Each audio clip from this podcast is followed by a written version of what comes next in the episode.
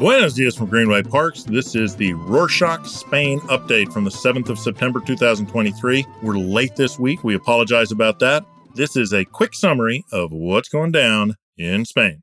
Starting this week's episode, Spain has been hit with a shocking upper level isolated depression storm, best known as a Dana, bringing with it torrential rain, dangerous conditions, and destruction of buildings, bridges, and roads. Certain areas have been hit worse than others. In the community of Madrid, rainfall heavily affected Madrid and Toledo over the weekend, registering over a thousand incidents of people needing rescuing in homes and vehicles. On Sunday the 3rd, the government warned residents in Madrid to stay at home and not use their vehicles. On the same day, numerous metro lines in the capital started flooding, with water entering some metro cars. Two people have died and one is missing. Similar scenes have been seen in Valencia, Sevilla, Castellon, and the Balearics, as well as Huesca. The Spanish Meteorological Agency has issued warnings across the peninsula, even though the rain has subsided since Monday, the 3rd. While Spain battles Dana storms, Yolanda Diaz, leader of the independent Sumar party and vice president of Spain, has other battles to deal with this week. Diaz met with self exiled former Catalan president and leader of Junts per Catalunya, Charles Puigdemont, on Monday the 4th in Brussels. According to the government, Diaz was there as a Sumar representative, not for the Socialist Party PSOE. In a joint statement, they both agreed to explore, quote, democratic solutions to unblock the political standstill as Spain still awaits a president. However, leader of Partido Popular, Alberto Núñez Feijóo, has spoken out about the meeting between Puigdemont and Diaz, saying that they have agreed on an amnesty that goes against the Constitution. Meanwhile, Vox Party leader Santiago Abascal who no one cares much about these days, expressed his outrage at a press conference on Monday, saying Diaz was sitting across from a fugitive. When asked about the legitimacy of a pardon for Puigdemont, Sumar representative Marta Lois said it was on the table but had to fit into the Constitution. Elizabeth Duval, spokeswoman for Sumar for Feminism, Equality, and LGBTI plus rights, said in an interview that the agreement with Catalonia won't be based on opportunism. She said that a debate on the amnesty is necessary. Speaking of Partido Popular and Feijóo, he needs to find support for his presidential inauguration at the end of the month. However, on Monday the 4th, he announced that under no conditions would he meet with Junts per Catalunya to talk about gaining its support if all they want is an amnesty for those accused of their involvement in the 2017 independence referendum. Has always stated that if a political party wants its support to elect a new president, criminal charges must be dropped for all the accused Catalan separatists. Seems pretty reasonable. As the Partido Popular will not offer this, Feijóo sees no point in meeting with him. So it's sort of like announcing that under no circumstances will I go on a date with Penelope Cruz. This week, a piece of sad news as well loved queen of morning TV, Maria Teresa Campos, died on Tuesday the 5th, surrounded by her daughters in Madrid.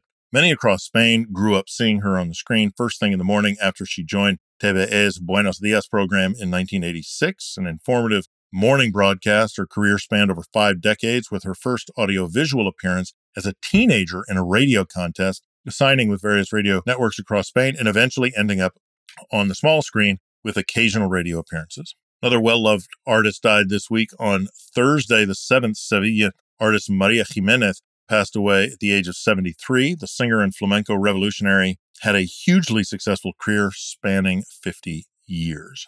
Moving to football now, FC Barcelona is caught up in accusations of corruption spanning over 17 years between 2001 and 2018.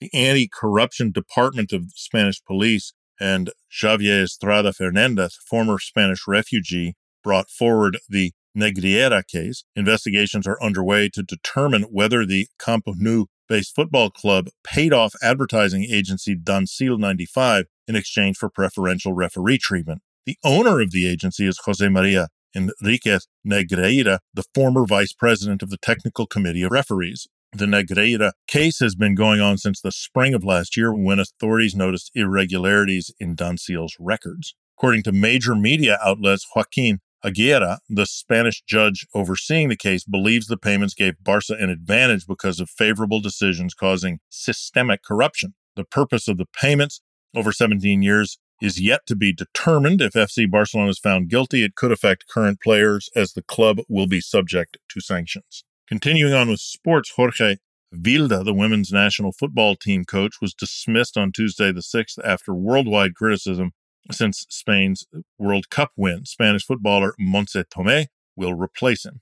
According to the Spanish Football Federation, or RFEF, which has also been heavily criticized, Vilda was let go because of, quote, structural changes. Uh huh. And to spend time with his family. Still, the move was called into question as it was in part done because of his outward support for Luis Rubiales, the RFEF president, who is suspended over his non consensual kiss during the World Cup media ceremony. Players have also criticized Vilda for his training methods and lack of empathy, causing the coaching staff and players to walk out before the World Cup. Even though Vilda says he doesn't agree with his dismissal, he has congratulated his successor, saying he will do a fantastic job. What about Rubiales?